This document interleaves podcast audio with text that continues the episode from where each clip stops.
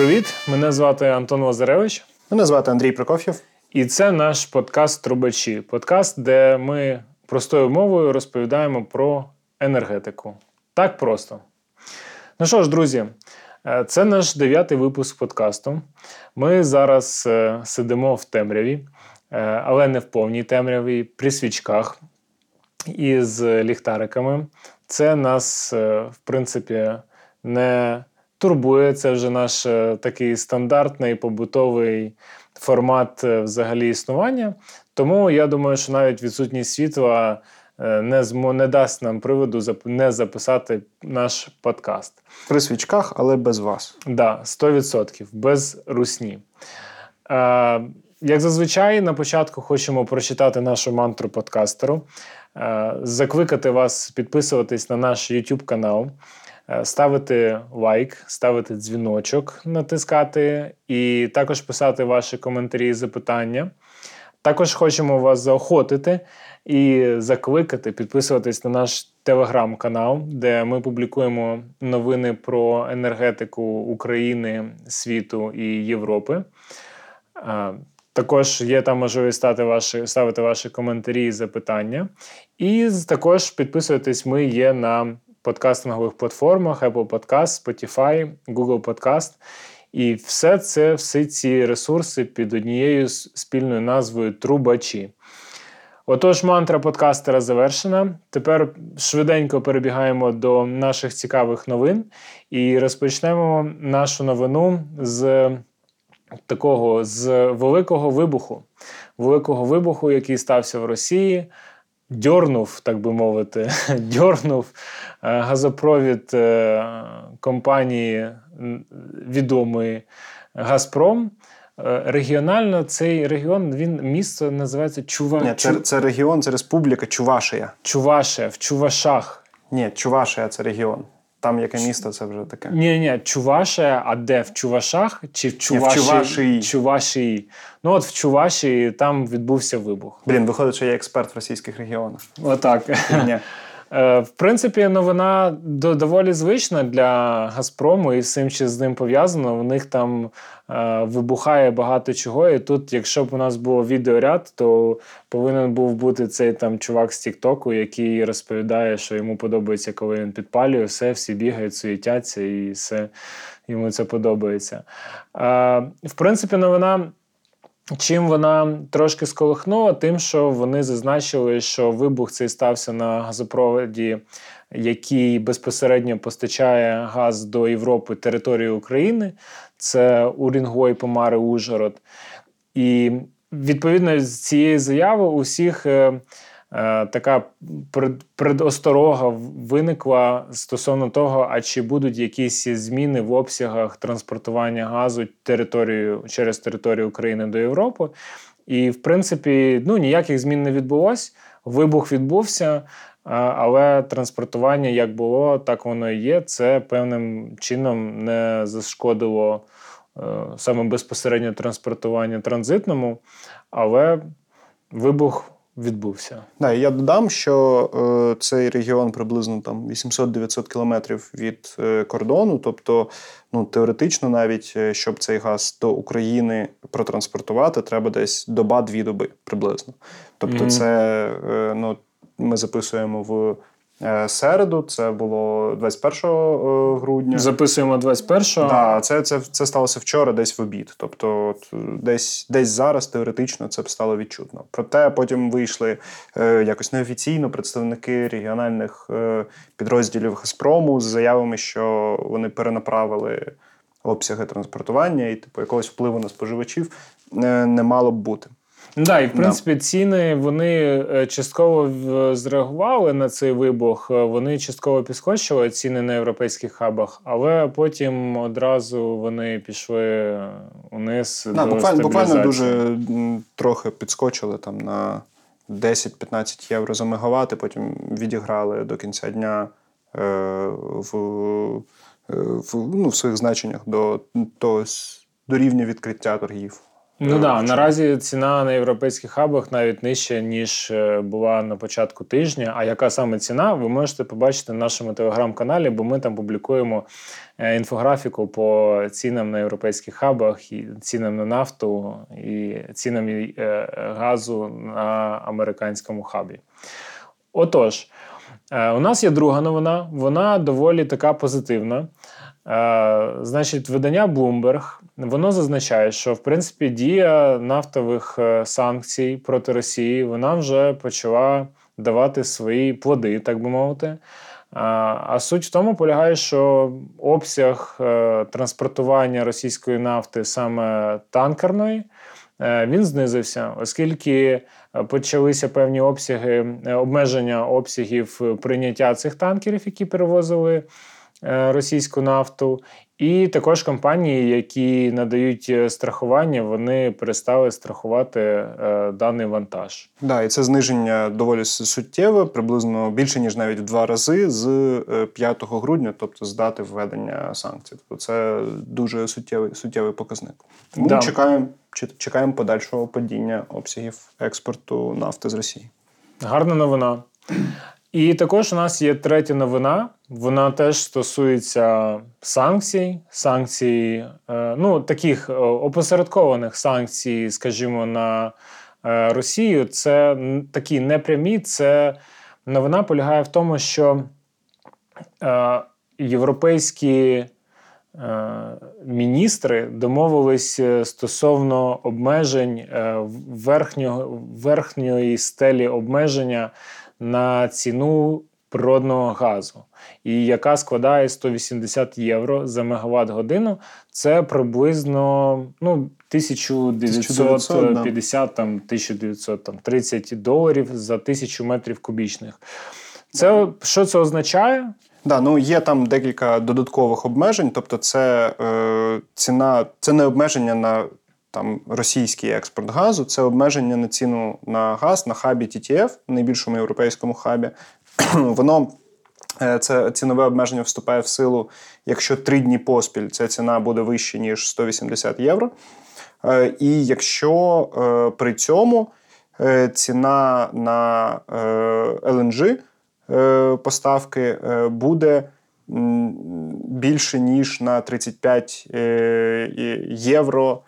Е, Ну, вона ціна на LNG поставки не буде е, нижчою більш ніж на 35 євро від, е, від цього обмеження. Тобто, щоб не повпливати на привабливість європейського ринку для е, постачальників е, скрапленого газу, щоб умовно цей газ все одно, незважаючи на обмеження, був протранспортований в Європу, а не в е, Китай, тому що Китай такого обмеження умовно вводити е, не збирається. Тобто, це такі, такі, такі заходи. Всі сподіваються, що вони не. Е, Ніколи не будуть введені насправді, Е, і дуже багато запобіжників. Плюс це почне діяти після 15 лютого 23 року, тобто, коли вже цей опалювальний сезон, який е, ми зараз е, проживаємо, він вже е, закінчиться. Із плюсів, що це ціна більш е, реалістична, вона ближча до цієї, яка є зараз на ринку, ніж та, з якої починалося обговорення в е, 275 євро. Да, да. Загалом це все. Е, новини ми пройшлись по ним, по, по суті, ключовим. І наразі у нас е, буде перехід такий плавний до нашої основної ключової теми. А сьогодні ми будемо розмовляти на нашу основну тему з гостем. Е, наша основна тема буде називатися так, а саме. Український видобуток газу або видобуток природнього газу в Україні. І на цю тему ми вирішили запросити гостя, нашого товариша, дуже фахового експерта і спеціаліста цієї галузі е, Артема Петренка. Він е, безпосередньо є виконуючим директором Асоціації газовидобувних компаній України. Ну і безпосередньо він сам себе зараз і представить. Привіт, Артем. Так, доброго дня. Артем, виконавчий директор Асоціації газовидобувних компаній України. Активно працюємо задля розвитку нашої індустрії та забезпечення максимальної енергетичної безпеки України. Окей, дякую. Отож, одразу таке зустрічне тобі тобі питання: яка основна мета діяльності Асоціації газовидобувників України?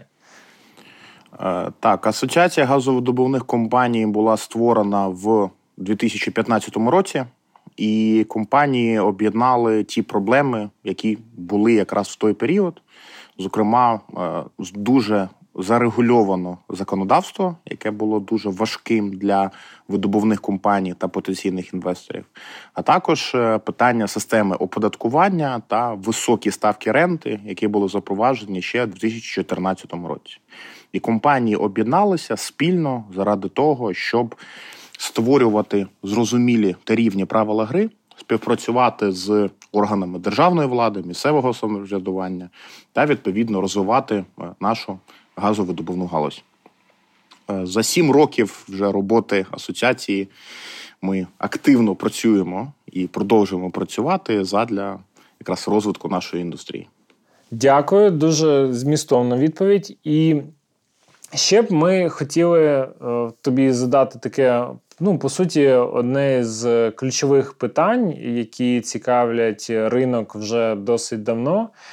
І е, питання полягає в тому, чи по вашим прогнозам, оцінкам і аналізам попереднім, е, коли безпосередньо український видобуток е, газу покриє всі потреби внутрішнього, внутрішнього споживання, коли це станеться, і в принципі, чи можливо це взагалі?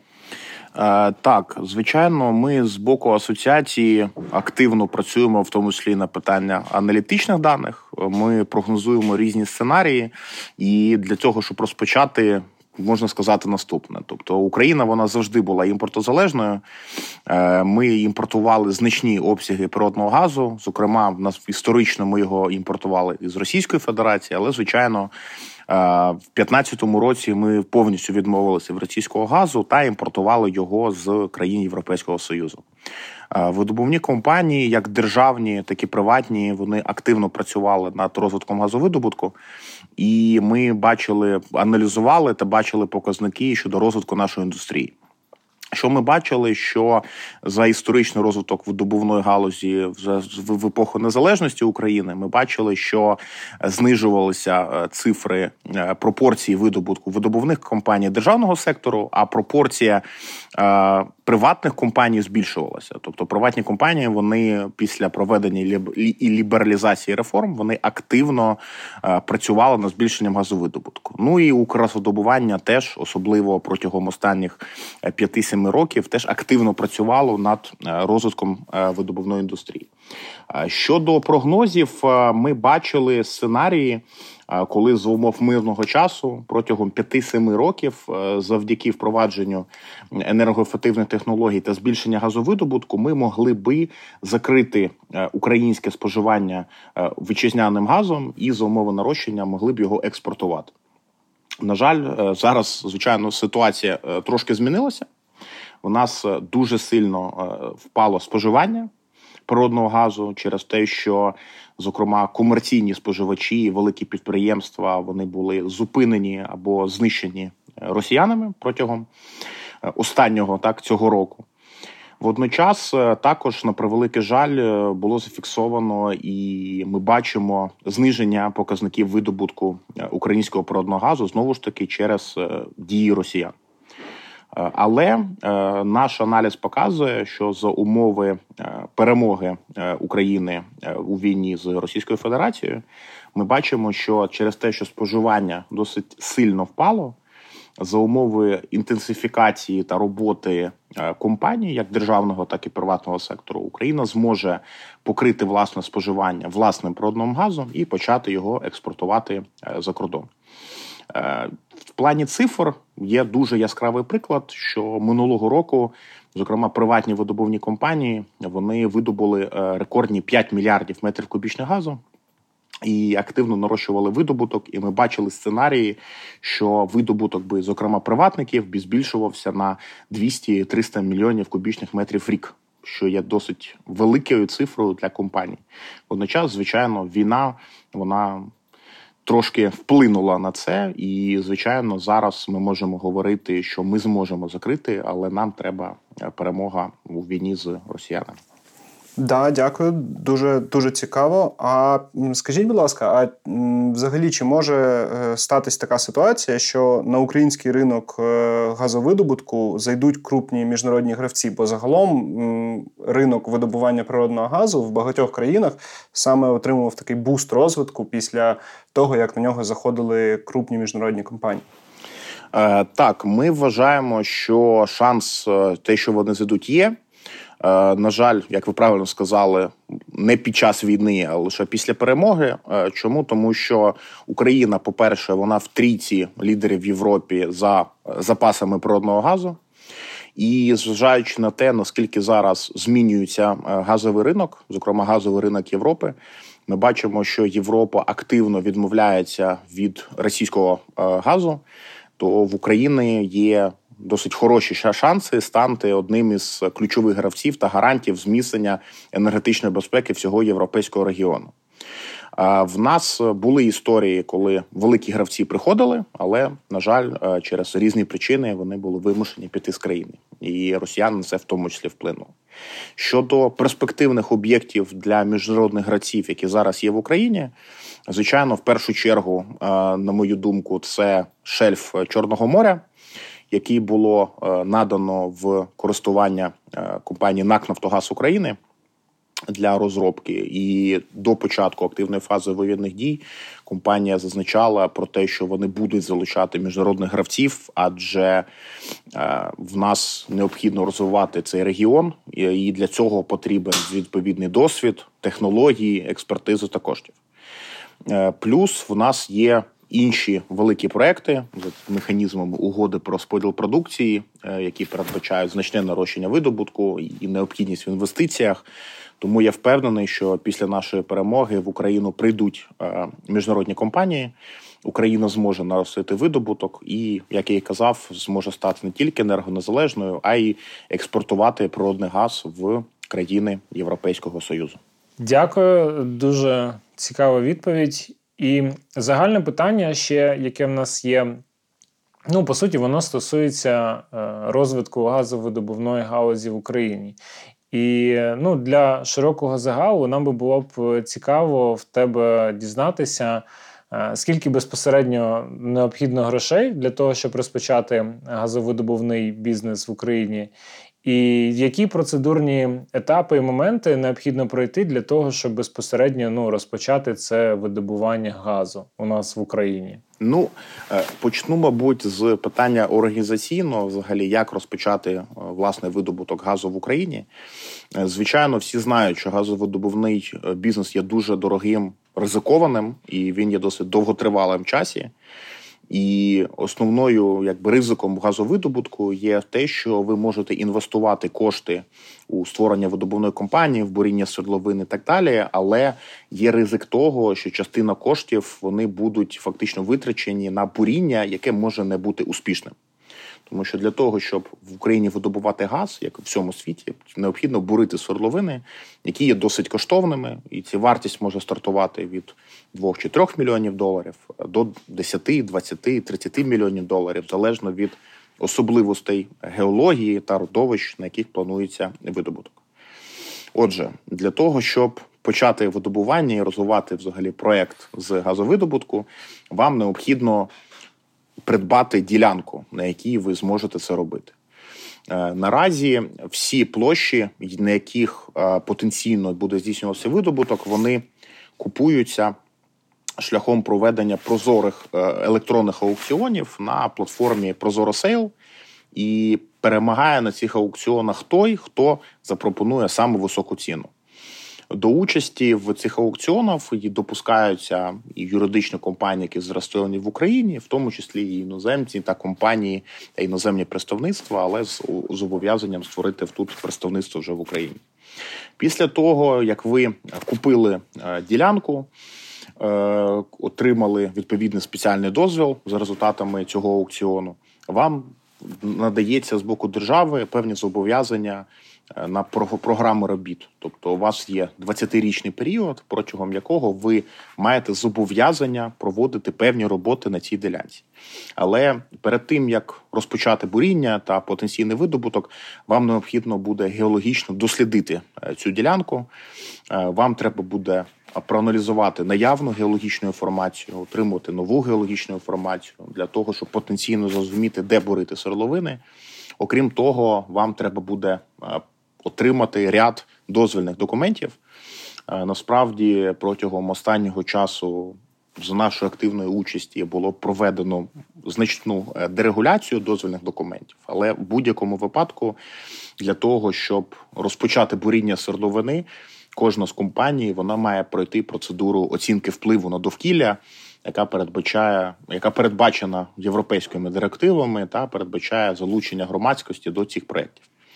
І ось після вже того, як ви погодили ці документи, після того як ви погодили проектні документи на буріння свердловин, ви розпочинаєте буріння, яке може займати від там 3-5 місяців до року і більше. І лише після цього е, компанія вона потенційно може отримати кубометри газу і підключитися до до зробити процедуру приєднання до системи оператора ГТС і вже подальшому е, газ подавати в систему. Але е, повторюся, не варто думати, що якщо ви успішно пробурили свердловину, все, тобто у вас є де прибуток, і ви просто отримуєте кошти. Ні, кожне родовище, кожен об'єкт він виснажується, він має свій певний життєвий цикл, і для того, щоб продовжувати видобування для того, щоб підтримувати видобування. Постійно треба інвестувати в нове буріння, в проведення капітальних ремонтів свердловин та використання нових технологій. І лише за таких умов компанія зможе стабільно видобувати і е, нарощувати е, видобуток газу. Щодо бюджетів, які потрібні, я вже трошки про це сказав, але тут можна сказати, звичайно, просто чим більше, тим краще. Але якщо серйозно, то я і казав, що газовидобуток це дуже е, дороговартісний бізнес. Він ризикований і непередбачуваний. Але, звичайно, якщо ви отримуєте успіх, це великий плюс як для вас, для інвестора. Звичайно, ключовими витратами е, є витрати на е, придбання спеціального дозволу, тобто ділянки на електронних аукціонах. І для розуміння вартість ділянки вона може бути дуже і дуже різною. Зокрема, в нас є приклади, коли ділянки купувалися там і за 5, і за 10 мільйонів гривень. Але, наприклад, ось нещодавно в нас був рекорд, коли одна з компаній приватних купила е, ділянку у держави за 1 мільярд 100 мільйонів гривень, і це вже зараз е, під час повномасштабної війни. Ну і звичайно, окрім витрат на аукціони, окрім витрат на безпосередньо буріння. Вам треба вкладати кошти ще й в геологічні дослідження, в інтерпретацію даних та облаштування інфраструктури, за якою газ буде подаватися в мережі оператора ГТС. Окей, наступне питання, яке ми хотіли б обговорити, наступна тема, е, вона така заполітизована. Е, і питання полягає в тому, а яка ж собівартість е, українського газу? Ну, моя відповідь буде дуже простою: що собівартість газовидобутку в кожної компанії, в кожного родовища на кожній ділянці є абсолютно різною. І знаєте, єдиного такого показника, щоб сказати, що собівартість видобутку українського газу складає стільки-то гривень чи доларів, неможливо. І такої цифри не може бути одною для всіх, адже для цього треба враховувати глибину залягання покладів, геологію, е, які були використані технології, яке остаткування і так далі. і так далі. Тобто, повторюся, для прикладу, щоб пробурити, наприклад, е, свердловину е, на заході України, де поклади менш глибокі ніж на сході, можливо, ви використаєте умовно 1, 2 чи 3 мільйони доларів. А для того, щоб пробурити свердловину на іншій ділянці поруч, ви можете витратити в два рази більше. Або, наприклад, на сході України для того, щоб пробурити ультраглибоку свердловину, там 6 кілометрів, 7 кілометрів та більше, ви можете витратити 30 мільйонів доларів. Але е, повторюсь, е, в, в плані вбуріння і видобутку в Україні Є така статистика в середньому, що лише кожна третя свердловина в Україні вона є продуктивною, тобто такою, яка дає е, природний газ в промислових обсягах. Тобто, е, простою мовою, ви можете вкласти 30 або 50 мільйонів доларів в буріння і не отримати нічого, або навпаки, пробурити свердловину за 5 мільйонів доларів та отримати газ. Тому повторюсь, для кожної компанії, для кожної ділянки, для кожного родовища ця цифра є різною.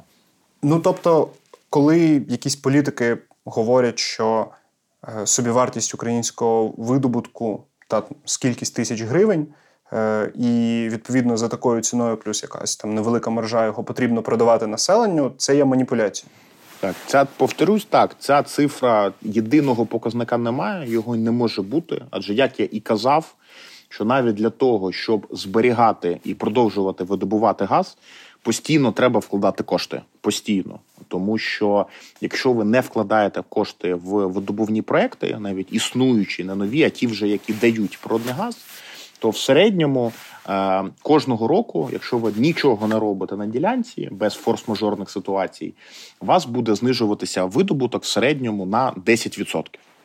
Тобто, для того, щоб навіть зберігати з точки зору показників е, видобутку, вам необхідно постійно інвестувати. Тому повторюсь, так питання собівартості є заполітизованим, і єдиної цифри просто фізично бути не може. Е, Отож, е, якщо ми так плавно перейшли до питання ціни на газ і взагалі ціноутворення, е, у нас є таке ключове питання міждержавне. Це ціни на європейських хабах. Вони часто використовуються як ключовий індикатив для визначення ціни природнього газу в Україні. І от наше ключове питання в тому, що от наскільки вони впливають взагалі на формування ціни на українському ринку, і як європейські ціни на природній газ саме впливають на видобувників природнього газу саме в Україні? Так, після того, як були е, проведені ліберальні реформи та схвалено закон про ринок природного газу, е, фактично ми почали жити по нових правилах. І насправді для в в першу чергу приватних видобувних компаній ціни вони завжди коригувалися, корелювалися з європейськими хабами. Одразу скажу, що історично е, так для побутових споживачів, які отримують та продовжують отримувати газ за певними пільговими умовами ресурсу Укргазвидобування, який надається НАК Нафтогазом України, вони отримували газ і отримують газ по певній фіксованій ціні. Е, Водночас інші е, споживачі, так званий комерційний сектор, вони е, отримували газ і отримують газ по ринковим умовам. Повторюсь, історично комерційні споживачі та вартість газу в Україні для комерційних споживачів він корелювався з цінами на природний газ на європейських хабах, зокрема на хабі TTF, який є там найбільшим в Європі. Водночас, е, коли е, перший шок і зміна цього тренду, вона фактично була в 2020 році, коли в нас е, розпочався ковід, і коли ціни на природний газ в Європі почали дуже різко падати, і ми бачили ситуацію невідповідності цін між європейськими хабами та українським ринком. В подальшому ситуація трошки вирівнялася, і все ж таки ми де-факто повернулися до ситуації, коли якраз вартість природного газу на європейських хабах вона плюс-мінус відповідала цінам для е, комерційних споживачів. І для того, щоб це підкреслити, насправді е, протягом майже всього цього періоду базою оподаткування, з якою компанія сплачує ренту, так податок за видобуток, він якраз прив'язувався до е, імпортного газу, тобто газу, який розмитнювався і продавався на території України. Тобто, це була більш-менш зрозуміла система. Але, е, звичайно, цей рік і вся ситуація, яка зараз є, вона е, дуже сильно е, змінилася. Е, З 24 лютого е, через те, що в нас надзвичайно складна ситуація була, в тому числі в енергетиці, е, урядом було е, запроваджено і державою загалом було запроваджено механізм заборони е, експорту природного газу. І ціни через е, війну е, і через зупинку ряду об'єктів і, взагалі, незрозумілості ситуації і активної фази війни в нас е, розпочалася дуже висока диспропорція. Тобто в Україні природний газ для комерційних споживачів набагато був нижчий ціна на нього, ніж ціна на європейських хабах. Тобто різниця могла бути і в два, і в три рази. Відповідно, е, як це впливало на компанії, дуже негативно, тому що е, по змінам до податкового законодавства е, компанії були зобов'язані сплачувати ренту від показників європейських хабів, зокрема хабу TTF. А ціна реального продажу, фактичного продажу і ціни вона була нижчою від бази оподаткування, і через те, що в нас в Україні був профіцит е, газу, який видобувається приватними компаніями, повторюсь, через значне падіння споживання. Е, тому е, це негативно впливало на компанії, і для багатьох компаній податкові зобов'язання сплати ренти були де-факто вищими ніж доходи від реалізації цього видобутого газу. Тому нам була проведена досить значна е, робота і діалоги з державою, з урядом, з парламентарями. І відповідно е, держава пішла прислухалася до видобувної індустрії і впровадила справедливий підхід, за яким зараз база вона формується від власних українських внутрішніх індикативів, і це дозволяє компаніям сплачувати податки від справедливої ціни, тобто фактично від тої ціни, по якій в Україні зараз е, продається природний газ. Якщо казати зараз, е, то повторюсь, ми бачимо, що в Європі ціни на природний газ вони постійно змінюються. Наприклад, минулого тижня, на початку цього тижня, в український природний газ Е, він був в два рази дешевший, ніж газ, який е, продавався на європейських хабах. Зараз е, ми бачимо певне зниження цін на хабах, але знову ж таки цін на український газ теж трохи знижуються через значне падіння споживання. Відповідно, чому це було дуже важливо, прошу вибачення, завершу, тому що наразі вплив на газову ціньову кон'юнктуру всередині держави було максимально мінімізовано, тобто скачки або дії росіян, які направлені на е, негативні сценарії на європейському газовому ринку для видобувних компаній і для споживачів видобувних компаній, вони були мінімізовані. Ну і останнє наше ключове таке питання е, все ж таки полягає в яку вигоду отримує держава від газовидобування України. І ми б хотіли, щоб ти прокоментував, і відповів нам на питання, що які ж доходи держави від е, видобутку природного газу саме в Україні? Е, так, одним із індикативів так є вартість газу, який продається видобувними компаніями на біржах, ліцензованих біржах, так так званих організованих товарних ринках. Е, і звичайно, ми ми бачимо так, що є зацікавленість цього приводу, але на превеликий жаль є дуже велика проблема пов'язана з тим, що е, попит на природний газ з боку комерційних споживачів дуже і дуже сильно впав е, через активну фазу воєнних дій. Питання з логістикою, знищенням і так далі. Ну і до цього зараз ще додалися проблеми з електроенергетикою, так відключення через е, удари росіян по нашій інфраструктурі. Тому фактично ми бачимо, що якщо порівнювати з часами до 24 лютого, то падіння споживання з боку комерційного сектору. Тобто використання газу приватних компаній і імпортного, так він впав на більше ніж 50%. Тобто зараз ми бачимо профіцит газу на ринку України. Е, загалом можу сказати, що провідні взагалі компанії нафтогазовидобувного сектору вони е, щорічно входять до топ 100 е, найбільших платників податків в Україні. Зокрема, це і компанія Укргазвидобування, так та компанія Укрнафта, так і звичайно приватні газовидобувні компанії. Фактично, е, ці компанії сплачують, як і інші компанії, так звичайно, окрім інших податків, таких як податок на додану вартість та або податок на прибуток.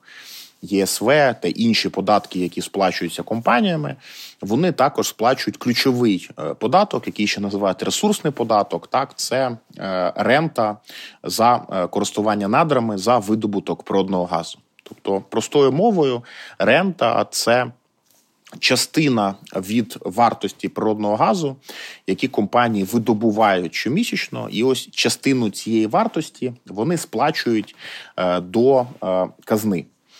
Е, Зараз є різні ставки ренти в залежності від е, типів свердловин. Е, Тобто для свердловин, в залежності від глибини до 5 кілометрів та після 5 кілометрів діють різні ставки, як я і зазначав, чим глибше свердловина, тим вона й дорожча. І також є різниця за ставками щодо дати буріння свердловини. Тобто, якщо свердловини були прибурені до 2018 року, діють одні ставки. Якщо після 2018 року, то діють інші, трохи зменшені, так звані стимулюючі ставки, які були впроваджені для того, щоб стимулювати е, видобувні компанії, вкладати кошти в газовидобуток, бурити нові свердловини та відповідно отримувати е, більше газу, а для держави відповідно е, більше податків. І насправді ця рента, зокрема, і зіграла ключову роль е, в тих процесах, про які я казав, коли приватники змогли активно нарощувати видобуток. Якраз саме нові свердловини і надглибокі нові свердловини якраз і допомогли це зробити.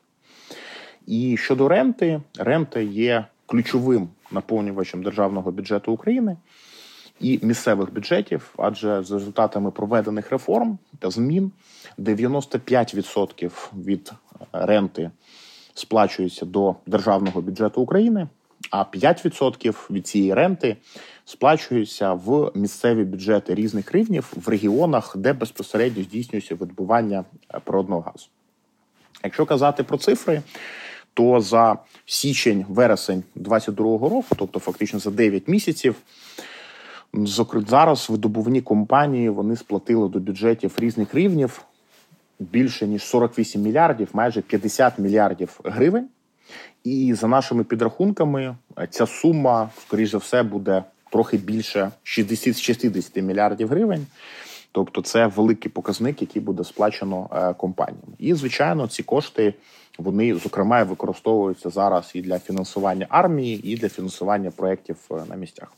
Тому ми, як видобувні компанії, є великими платниками податків. І, зокрема, наприклад, державна компанія Укргазвидобування протягом останніх періодів була там найбільшим взагалі платником, одним з двох найбільших платників е, податків в Україні.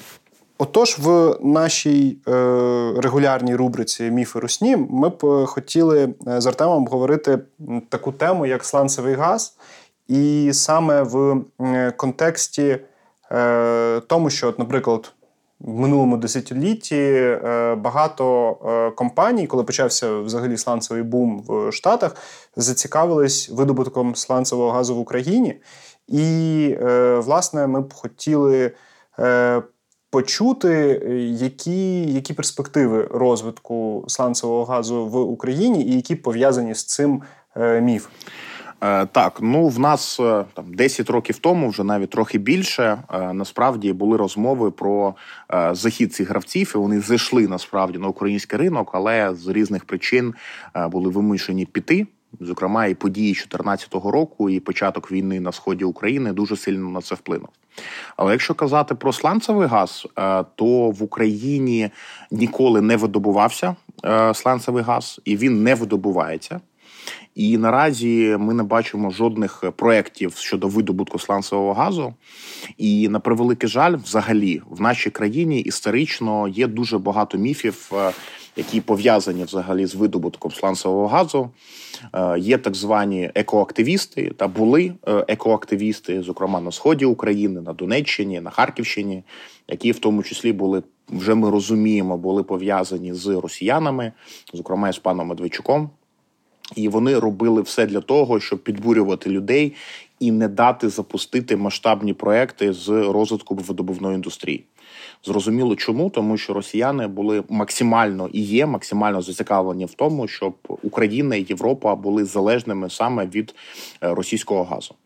Ем, Тому наразі проєктів таких немає, поки не планується. І я вважаю, що наша країна має е, достатні запаси традиційного газу, який можна і треба видобувати.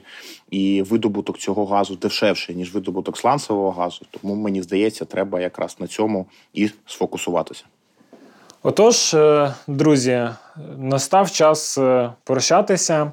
Е, Дякую дуже Артему, що він прийшов до нас на подкаст. Е, Дуже фахова і дуже цікава бесіда у нас е, вийшла. Дя- дякую величезно. Величезно вам дякую. До нових зустрічей. Дякую дуже. Е, Сподіваємося, що Артем ще буде до нас заходити в гості, тому що нам особисто дуже сподобалася сьогоднішня зустріч. Е, А стосовно нас, ну як зазвичай, наша мантра подкастера. Підписуйтесь на наш YouTube канал, ставте дзвіночок, лайк і ставте ваші питання, коментарі. Е, Також підписуйтесь на наш телеграм-канал Трубачі. Ми там публікуємо всі актуальні новини енергетики України, світу і Європи. І також підписуйтесь на наші подкастингові платформи Apple Podcast, Google Podcast і Spotify. Слухайте нас там, ставте ваші питання, ставте лайки, радьте вашим друзям, е, батькам, товаришам і всім, всім, всім. Отож, е, був наш дев'ятий випуск. Дякую, що були з нами. До побачення. Дякую всім, до побачення.